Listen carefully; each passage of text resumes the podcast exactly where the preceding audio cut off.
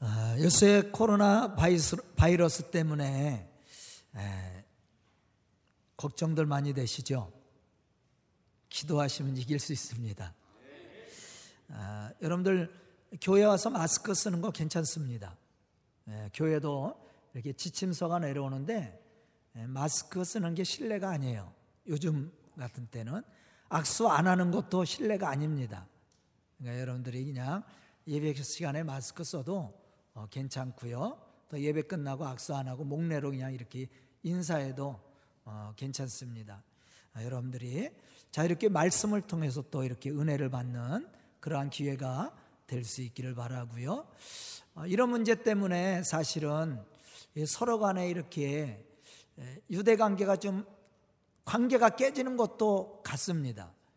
서로 이렇게 말도 잘 안 하고 이렇게 뭐 식당에 가도 뭐 1m, 2m 떨어져서 뭐 식사하라고 얘기하고 그런 이런 모임에 가지 말라고 이야기도 많이 하고 그러는데요. 저희 나라에서는 사실 아직 사망자가 없습니다.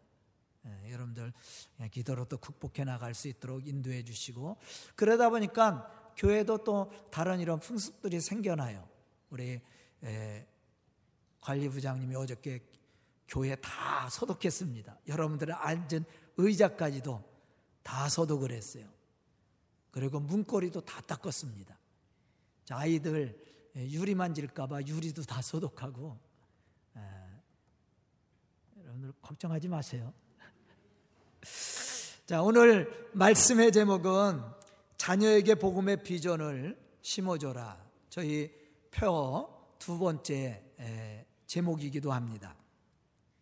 오늘 말씀을 보면 예배소 교회 성도들을 향한 사도 바울의 기도가 기록이 되어 있습니다. 예배소 교회 성도들을 향한 바울의 이 기도를 보면 우리는 우리의 믿음의 믿음을 자라게 하는 신앙의 조건이 무엇인지를 발견할 수가 있습니다. 여기서 우리는 우리가 우리 자녀들에게 어떠한 복음의 비전을 심어줄 것인가를 생각해 봐야 됩니다. 왜냐하면 바울이 지금 예배속 교회 성도들을 향해 기도하고 있는 기도 내용들과 같이 우리가 우리 자녀들에게 이러한 신앙의 모습을 가르침으로 믿음의 비전을 심어준다면 우리 자녀들은 세상 유혹과 욕심에 빠지지 않고 믿음의 사람으로 하나님의 거룩한 일들을 감당해 나갈 뿐만 아니라 하나님의 약속하신 그 은혜와 축복을 받고 살 것이라고 믿기 때문이라는 사실이죠. 그럼 지금 바울이 예배소 교회 성도들을 향해 기도하고 있는 내용이 무엇입니까? 우리가 크게 세 가지를 생각해 보려고 하는데요. 그 첫 번째는 지혜와 계시의 영을 주사 하나님을 알게 해달라는 것이었습니다. 지금 우리가 우리 자녀들을 위해서 축복하고 기도해야 될 제목도 여기에 있습니다. 왜 하나님을 아는 것이 우리에게 중요한가? 그것은 하나님을 바로 알기 시작할 때 우리는 올바른 신앙관을 가지고 살아계신 하나님을 느끼게 되고 체험할 수 있기 때문이라는 사실입니다. 더욱 중요한 것은 우리를 향하신 하나님의 뜻과 계획을 알게 되고 그것을 이루고 성취해 나갈 수 있는 믿음의 사람으로 그 축복, 축복의 영광을 누릴 수 있기 때문이라는 사실이에요. 잠언서 3장 14절로부터 15절에 보면 이렇게 말씀하고 있습니다. 지혜를 얻는 것이 은을 얻는 것보다 낫고 그 이익이 정금보다 나으니라. 지혜는 진주보다 귀하니 내가 사모하는 모든 것으로도 이에 비교할 수 없느니라.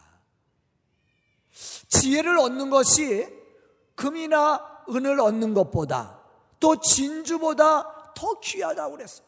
세상에 어떠한 보화보다도 더 귀한 것이라고 우리에게 말씀해 주고 있습니다. 세상 것과는 비교되지 않는 거라고 우리에게 분명히 말씀해 주고 있다라는 거예요.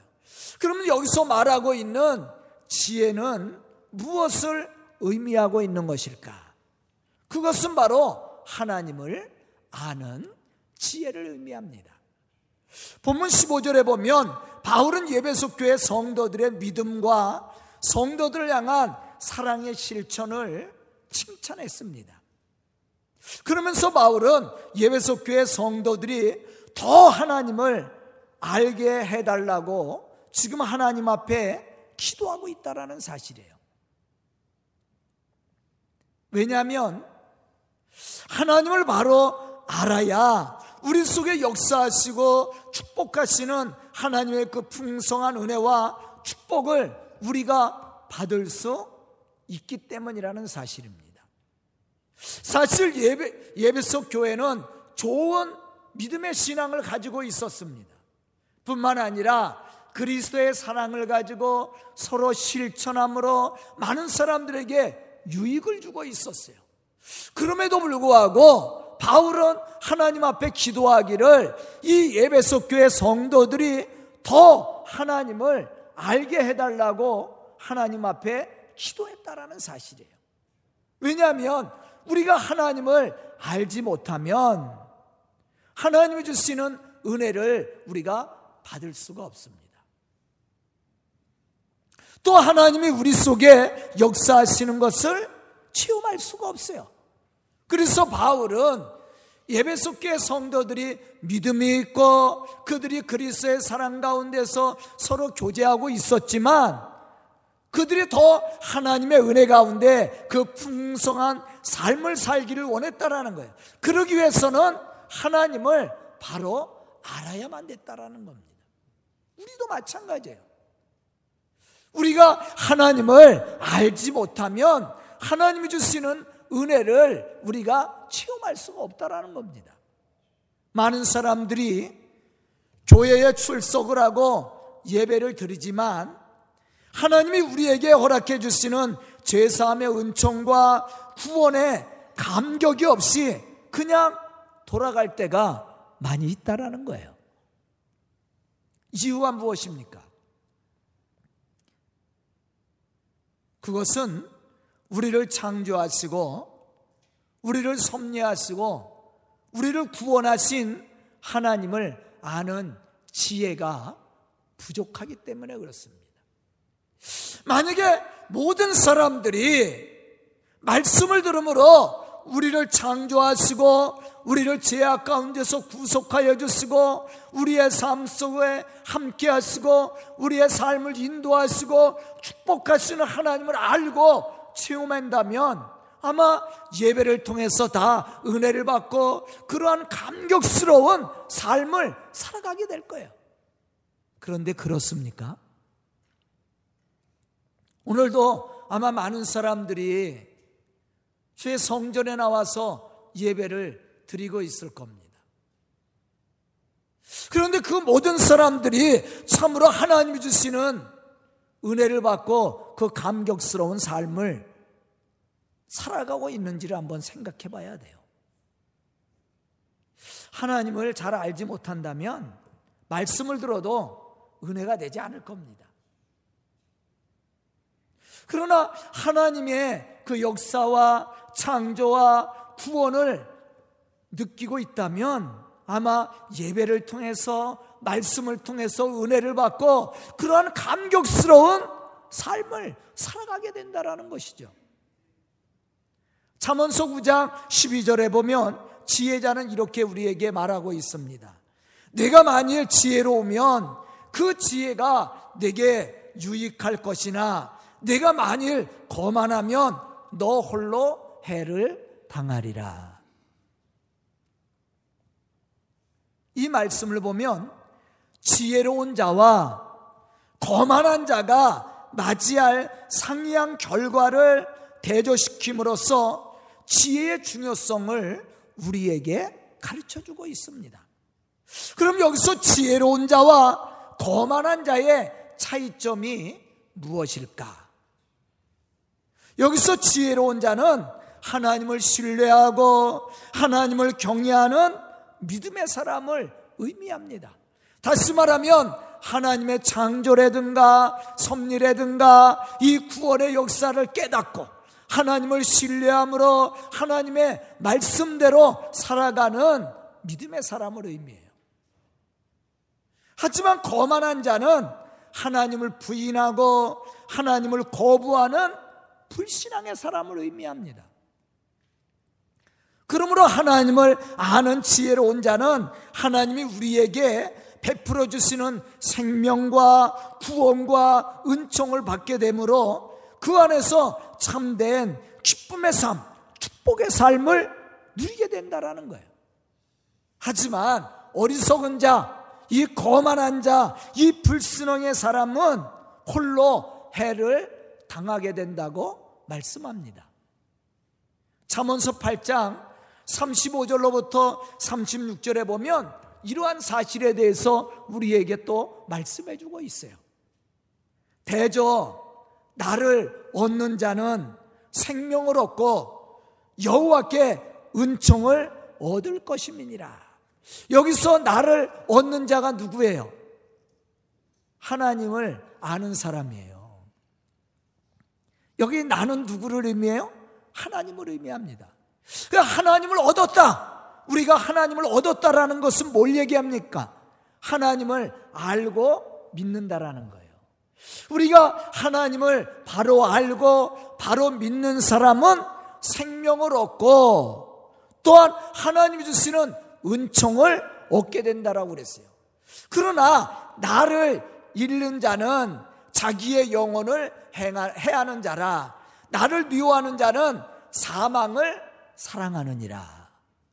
여기서 나를 잃었다, 나를 얻었다, 나를 잃었다 이렇게 표현했어요. 이 말은 뭘 얘기하냐면 하나님을 알고 믿는 것과 하나님을 불신하고 불순종하는 것을 의미합니다. 하나님을 아는 자는 생명과 은총을 받게 됩니다. 그러나 하나님을 잃어버린 자, 다시 말하면 하나님을 하나님을 미워하는 자라고 그랬어요. 하나님을 미워한다라는 것은 뭘 얘기해요? 불신앙을 얘기합니다. 이러한 자는 해를 당하게 될 것이고 사망을 사랑한다 그랬어요. 사망을 사랑하는 사람이 어디 있어요? 여기서 사망을 사랑한다라는 말은 뭘 얘기합니까? 우리가 불신앙을 갖고 또 죄를 지면 죄의 결과가 뭐라고 그랬어요?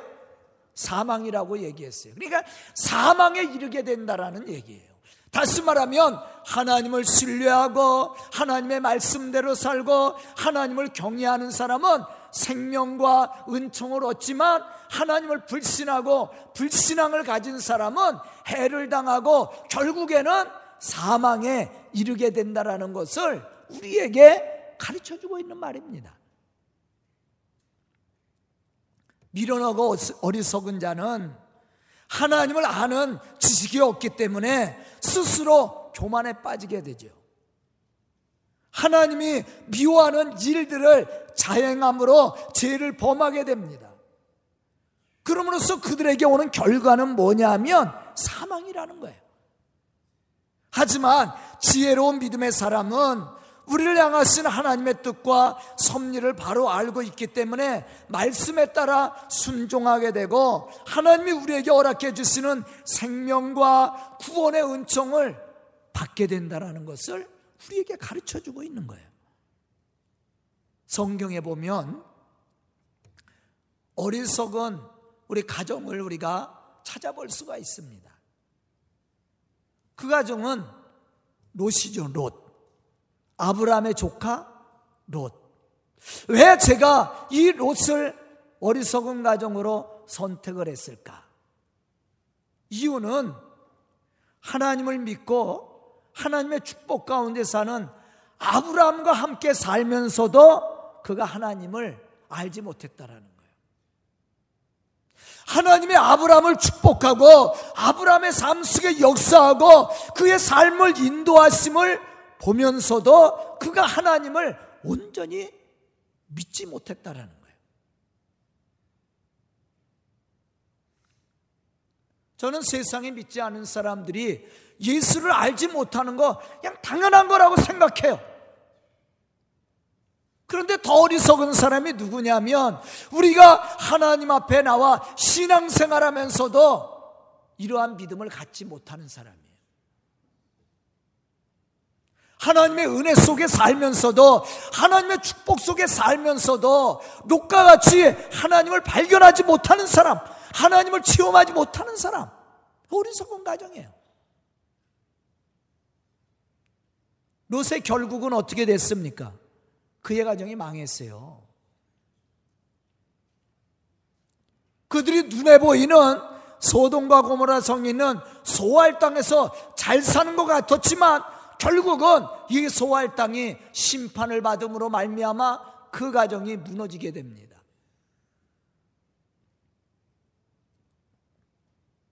아까 우리가 뭐라고 그랬어요? 아까 잠언서 8장에 있는 말씀 속에서 하나님을 미워하는 자는 사망을 사랑한다라고 그랬어요. 결국은 사망에 이르는 거예요. 그러나 아브라함은 믿음의 눈으로 하나님을 바라보고 하나님이 지시하는 뜻을 따라 말씀에 따라 순종을 합니다. 눈에 보이는 것은 돌짝밭과 같고 희망이 없어 보였습니다. 그러나 그가 하나님의 말씀에 순종함으로 나갔을 때 그가 하나님의 축복과 영광을 얻는 복의 사람이 되었다라는 거예요. 저는 오늘 말씀을 듣는 우리 성도들이 하나님을 아는 지혜로운 믿음의 사람들이 되어서 하나님을 영화롭게 할 뿐만 아니라 자녀들에게도 하나님을 아는 참된 지혜가 무엇인지를 가르치고 또 본이 되는 삶을 통해 하나님의 거룩한 역사를 이루어가는 그런 축복의 사람들, 그런 믿음의 사람들이 다 될 수 있기를 주의 이름으로 축원합니다. 두 번째는 하나님의 부르심의 소망이 무엇인지를 알게 해달라고 바울이 기도했다라는 거예요. 우리도 마찬가지입니다. 우리가 우리 자녀들을 위해서, 아니, 우리 스스로를 위해서도, 또 우리 가족을 위해서도 하나님의 그 부르심의 소망이 무엇인지를 알기 위해서 노력해야 되고 또한 그러한 신앙을 가져야 되고 그러한 신앙을 가르쳐야 되는 거예요. 그게 복의 근원입니다. 그게 복 받는 비결이에요.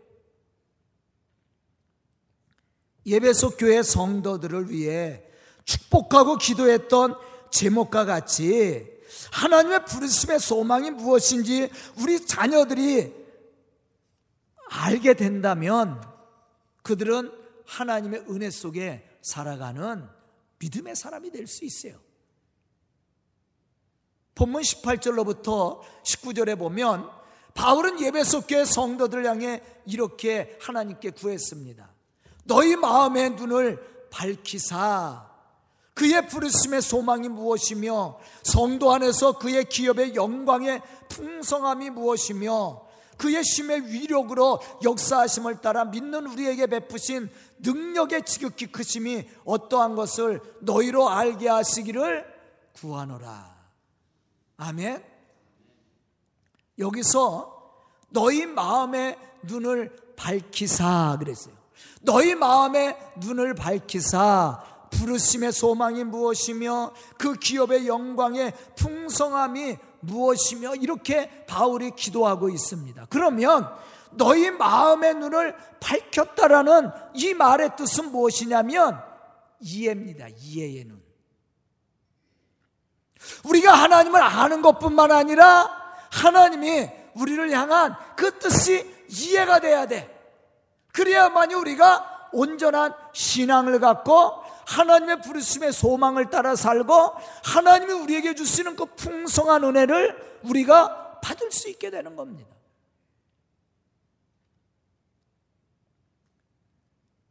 제가 강단에서 설교하는 내용이 여러분들 이해돼요? 이해 안 돼요?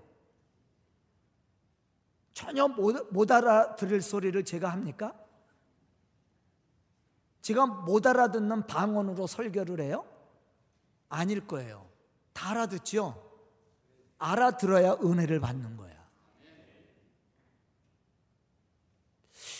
여러분들 아이들이 우리 학생들이 학교에서 공부를 하는데 선생님이 강단에서 이 가르치는 그 내용을 이해하지 못하면 이해하지 못하는데도 공부 잘해요? 수학 문제를 풀어주는데 공식 자체도 이해 못한다면 그 문제 풀 수 있어요? 없어요? 풀 수 없어요. 외국에서 살다 온 사람들이 이 한국에 와서 공부하는데 아이들이 문제가 있습니다. 그게 문제가 뭐냐면 시험을 치를 때 문제 자체를 이해를 못 하는 거야. 우리나라 말이 또 어렵거든요. 그러면 문제 자체를 이해 못하면 그 문제 풀 수 있습니까? 없습니까? 못 풀어요. 지면에, 문제의 지면에 나온 그 내용을 이해 못하면 문제를 풀 수가 없는 거예요. 신앙도 똑같습니다. 우리가 하나님을 알지 못하고 하나님의 말씀이 이해가 되지 못하면 은혜를 못 받아요. 받을 수가 없는 거야. 그래서 바울이 예배석 교회 성도들을 향해서 기도할 때 너희 마음의 눈을 밝히사 그랬단 말이에요. 다시 말하면 우리가 하나님을 아는 것뿐만 아니라 우리를 부르신 하나님의 뜻이 무엇인지 이해가 돼야 된다라는 거예요.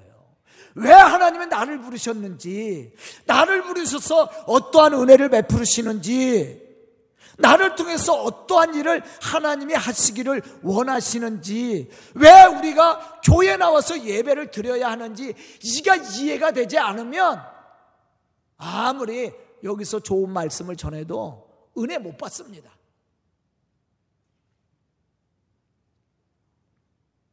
왜 목사님 자꾸 예배를 드리라고 하는지, 왜 기도해야 되는지, 왜 말씀대로 살아야 돼? 그게 이해가 되지 못하면 요것만큼도 은혜 못 받는 거예요. 그게 이해가 돼야 은혜를 받게 되고, 은혜를 받아야 하나님이 주시는 축복을 받게 되는 거죠. 바로 바울이 지금 기도하고 있는 내용이 바로 그런 내용이에요. 우리 신앙도 마찬가지예요.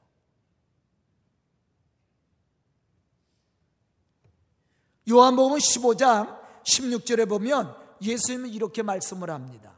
너희가 나를 택한 것이 아니요 내가 너희를 택하여 세웠나니 이는 너희로 가서 열매를 맺게 하고 또 너희 열매가 항상 있게 하여 내 이름으로 아버지께 무엇을 구하든지 다 받게 하려 함이라. 똑같은 내용입니다. 자, 이 말씀을 자 우리가 깊이 생각해야 돼요. 너희가 나를 택한 것이 아니라 내가 너희를 택하였노라 그랬어요. 그것을 알아야 너희가 열매를 맺고 너희가 무엇을 구하든지 너희가 무엇을 아버지께 구하든지 다 받게 될 거다 그렇게 얘기했어요. 우리가 하나님 택한 거 아니에요. 하나님이 우리를 창조하셨고 우리를 섭리하셨고 우리를 지혜에서 구원해 주셨어요. 아멘. 이게 이해가 돼야 돼.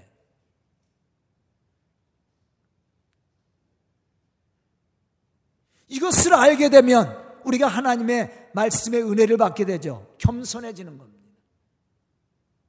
믿음의 세계로 들어가는 거예요. 믿음의 자리로 들어가는 거예요.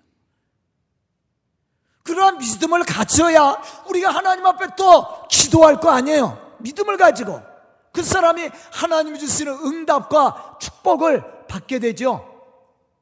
예수님이 우리에게 말씀하는 것이 거예요.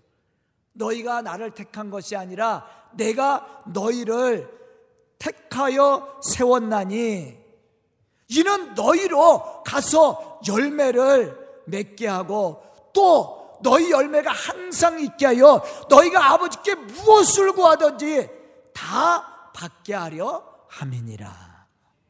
하나님의 섭리, 하나님의 계획, 하나님의 구원이 이게 깨달아지고 이해가 돼야 우리가 하나님 앞에 기도하는 거예요. 이게 믿어지지 않으면 기도할 수 없습니다. 기도를 해도 그냥 중원부원 기도하겠죠. 믿음의 기도가 아니라 진짜 사모하는 진실된 기도를 못 드리겠지요. 믿음이 있어야 우리가 하나님 앞에 기도할 거 아니에요. 그러한 기도를 드려야 우리가 하나님이 주시는 은혜와 축복을 받을 거 아닙니까? 그럼 가장 신앙의 기본이 되는 게 뭐예요? 하나님을 아는 거예요. 하나님을 알고 우리를 부르신 그 하나님의 계획을 이해를 할 때 우리는 믿음의 자리에 나가서 기도하게 되고 믿음으로 하나님의 말씀에, 말씀대로 살게 되고 그러한 가운데 하나님이 주시는 은혜와 축복을 우리가 받게 되는 겁니다. 그래서 바울도 이 에베소 교회 성도들을 위해서 기도할 때 이 마음의 눈을 밝히사 하나님의 부르심의 소망이 무엇이며 그 기업의 풍성함이 무엇인지 알게 해달라고 기도했던 거예요. 우리가 이러한 사실을 알고 믿음으로 그 안에서 행할 때 우리는 구원받은 자로 하나님이 우리에게 주시는 그 축복을 받게 되는 겁니다. 사실 바울이 예수님 믿기 전에는 자기의 지식과 의지로 살았던 사람이에요. 세상의 것을 자랑하고 그것 때문에 교만하고 그것 때문에 예수 믿는 사람을 핍박했던 사람이었습니다. 그런데 그가 살아계신 주님을 만나고 자신을 부르신 하나님의 뜻을 알고 느끼고 이해하게 되었을 때 그때 자신을 헌신하게 되는 거죠. 세상 것을 배설물과 가지고 배설물과 같이 버리고 겸손히 하나님의 말씀에 순종하는 믿음의 사람이 되었다라는 거예요. 그럼 바울이 이러한 믿음의 사람으로 하나님의 거룩한 역사를 이루어갈 수 있었던 신앙의 모습이 무엇이었습니까? 그것은 자신을 부르신 하나님의 부르심의 뜻을 알았기 때문이었다라는 거예요. 여기서 우리가 기도해야 되고 우리 자녀들을 위해 기도하게 될 제목을 제목을 발견할 수가 있습니다. 그것은 우리 자신들과 또 우리 자녀들이 하나님의 부르심의 소망을 바로 알고 그 기업의 영광의 풍성함이 무엇인지 알 수 있도록 축복하며 기도해야 된다는 거예요. 먼저 우리가 알아야 돼요. 우리가 알고 느끼고 체험해야 됩니다. 그래야 가르쳐 줄 거 아니야. 나에게 그러한 믿음도 없고 그러한 체험도 없는데 가르칠 수 있어요? 먼저 우리가 그러한 은혜를 받아야 되고 그러한 믿음의 담대함을 얻어야 됩니다. 그리고 나서 우리 자녀들이 그러한 신앙 가운데 살 수 있도록 축복해야 됩니다. 그냥 방치해서는 안 돼요. 그것은 사망의 길로 밀어넣는 것과 같습니다. 여러분들의 자녀들이 사망의 길에서 망하기를 원해요? 그런 부모가 어디 있어요? 자, 오늘 생명과 하나님의 구원의 은총의 축복을 받기를 원한다면 하나님의 부르심의 소망이 무엇인지를 알 수 있도록 가르쳐야 된다는 거예요. 그리고 여러분들이 그러한 신앙의 본을 보여야 되는 겁니다. 그것이 우리가 해야 될 사명이에요. 저는 오늘 말씀을 듣는 우리 성도들이 그러한 믿음의 사람들이 되고 그러한 믿음의 본이 돼서 자녀들을 이러한 구원의 길로, 이러한 축복의 길로 인도하는 그러한 믿음의 좋은 일꾼들이 될 수 있기를 주의 이름으로 축원합니다. 세 번째는 믿는 우리에게 베푸신 하나님의 크신 능력을 알게 하시기를 구했다라는 거예요. 만약 하나님이 우리에게 베푸신 능력의 지극히 크신 은혜를 우리가 알게 된다면 어떻게 되겠습니까? 아마도 바울과 같이 변화된 믿음의 사람으로 하나님의 거룩한 역사를 이루어가는데 조금 더 부족함이 없는 믿음의 사람들이 될 거예요. 그런데 왜 많은 사람들이 하나님의 말씀을 들으면서도 예배를 들으면서도 복음을 들으면서도 이러한 헌신적인 삶을 살지 못합니까? 그 이유는 우리에게 베풀어 주신 하나님의 크신 은혜와 능력을 알지 못하기 때문에 그래요. 우리 하나님 전능하신 분이라고 고백하잖아요. 전지 전능하신 분이라고 고백하잖아요. 그런데 우리가 그러한 믿음의 삶을 살고 있습니까? 사실 그렇지 못할 때가 많이 있다라는 거예요. 이유가 뭐냐면 하나님을 아는 것 같은데 사실은 믿지 못하는 거예요. 그러니까 말씀대로 살지 못하는 거지거든요. 하나님의 뜻을 이루어가지 못하는 거예요.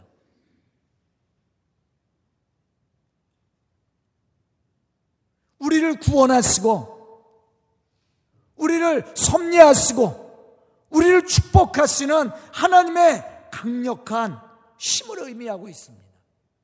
바울이 이미 성도들에게 부르심의 소망을 깨닫고 또한 성도 안에서 기업의 영광의 풍성함을 이루고 축복하시는 하나님의 강력한 힘을 의지하여 소망을 굳게 잡으라고 권면을 하고 있습니다.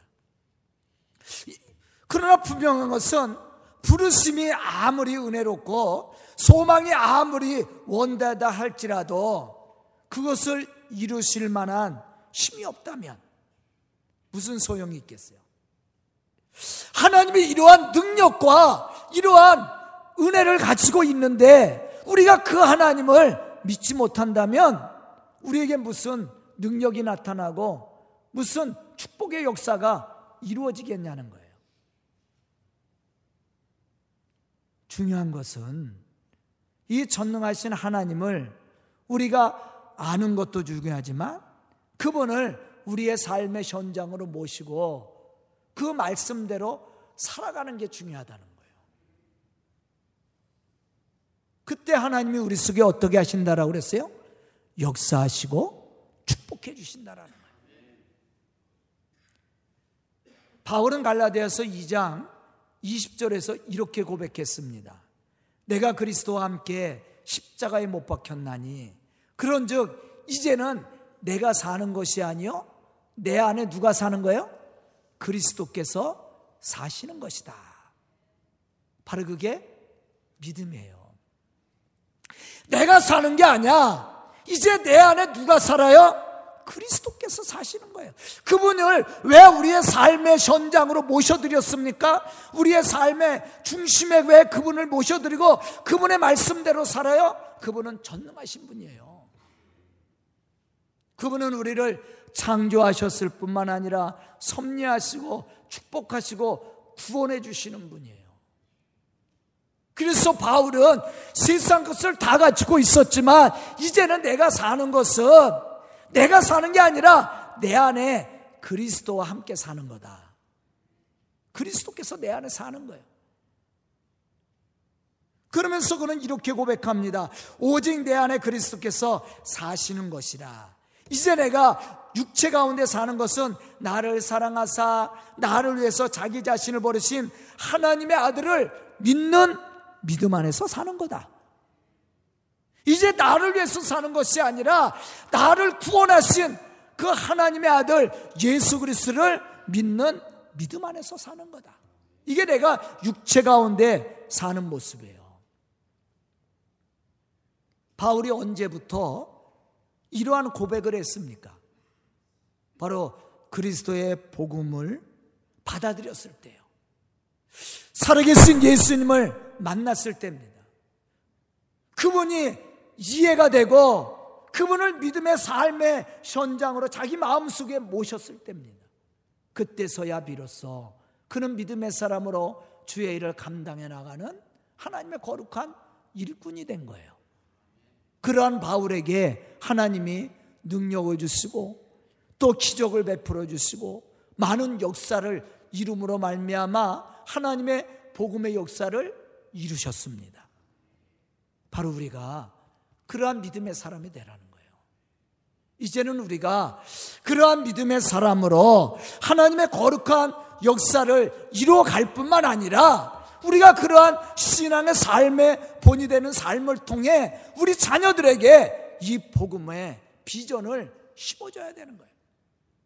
그러기 위해서는 자녀들을 위해서 기도해야 되고 자녀들이 신앙생활을 할 수 있도록 권면해야 되고 또 그들이 그러한 신앙의 삶의 축복이 무엇인지를 가르쳐야 됩니다. 그러기 위해서는 우리가 그러한 신앙의 삶의 본이 돼야 되는 거예요. 저는 오늘 말씀을 듣는 우리 성도들이 바로 이러한 믿음의 좋은 일꾼들이 되어서 하나님을 영화롭게 할 뿐만 아니라 또한 여러분들의 자녀들에게 이러한 복음의 비전을 심어줌으로 그들을 통해 하나님의 놀라운 역사들이 이루어갈 수 있도록 여러분들이 그렇게 기도하고 축복하고 그러한 삶을 이루어갈 수 있기를 주의 이름으로 축복합니다. 기도드리겠습니다. 은혜로우신 아버지 하나님, 감사와 찬송을 드립니다. 오늘도 말씀 듣게 해주시고 깨닫는 지혜를 허락하여 주시니 감사합니다. 참으로 우리 성도들 믿음의 사람으로 승리케 해 주시고 주의 거룩한 역사를 이루어가는 믿음의 일꾼들로 쓰임 받기에 부족함이 없도록 축복하여 주시옵소서. 그래 우리 성도들을 통해 주의 거룩한 역사를 이루게 해 주시고 또한 그러한 역사가 우리 자녀들을 통해 계속해서 이어지며 또한 하나님의 축복의 역사를 이루어가는 우리 또 자녀들이 될 수 있도록 주님 축복하여 주시옵소서. 그래 이 교회가 하나님 앞에 크게 쓰임 받게 해 주시고 주의 복음의 역사를 이루어가는 믿음의 교회로 부족함이 없도록 주님 축복하여 주시옵소서. 예수님의 이름 받들어 축복하며 기도드리옵나이다. 아멘.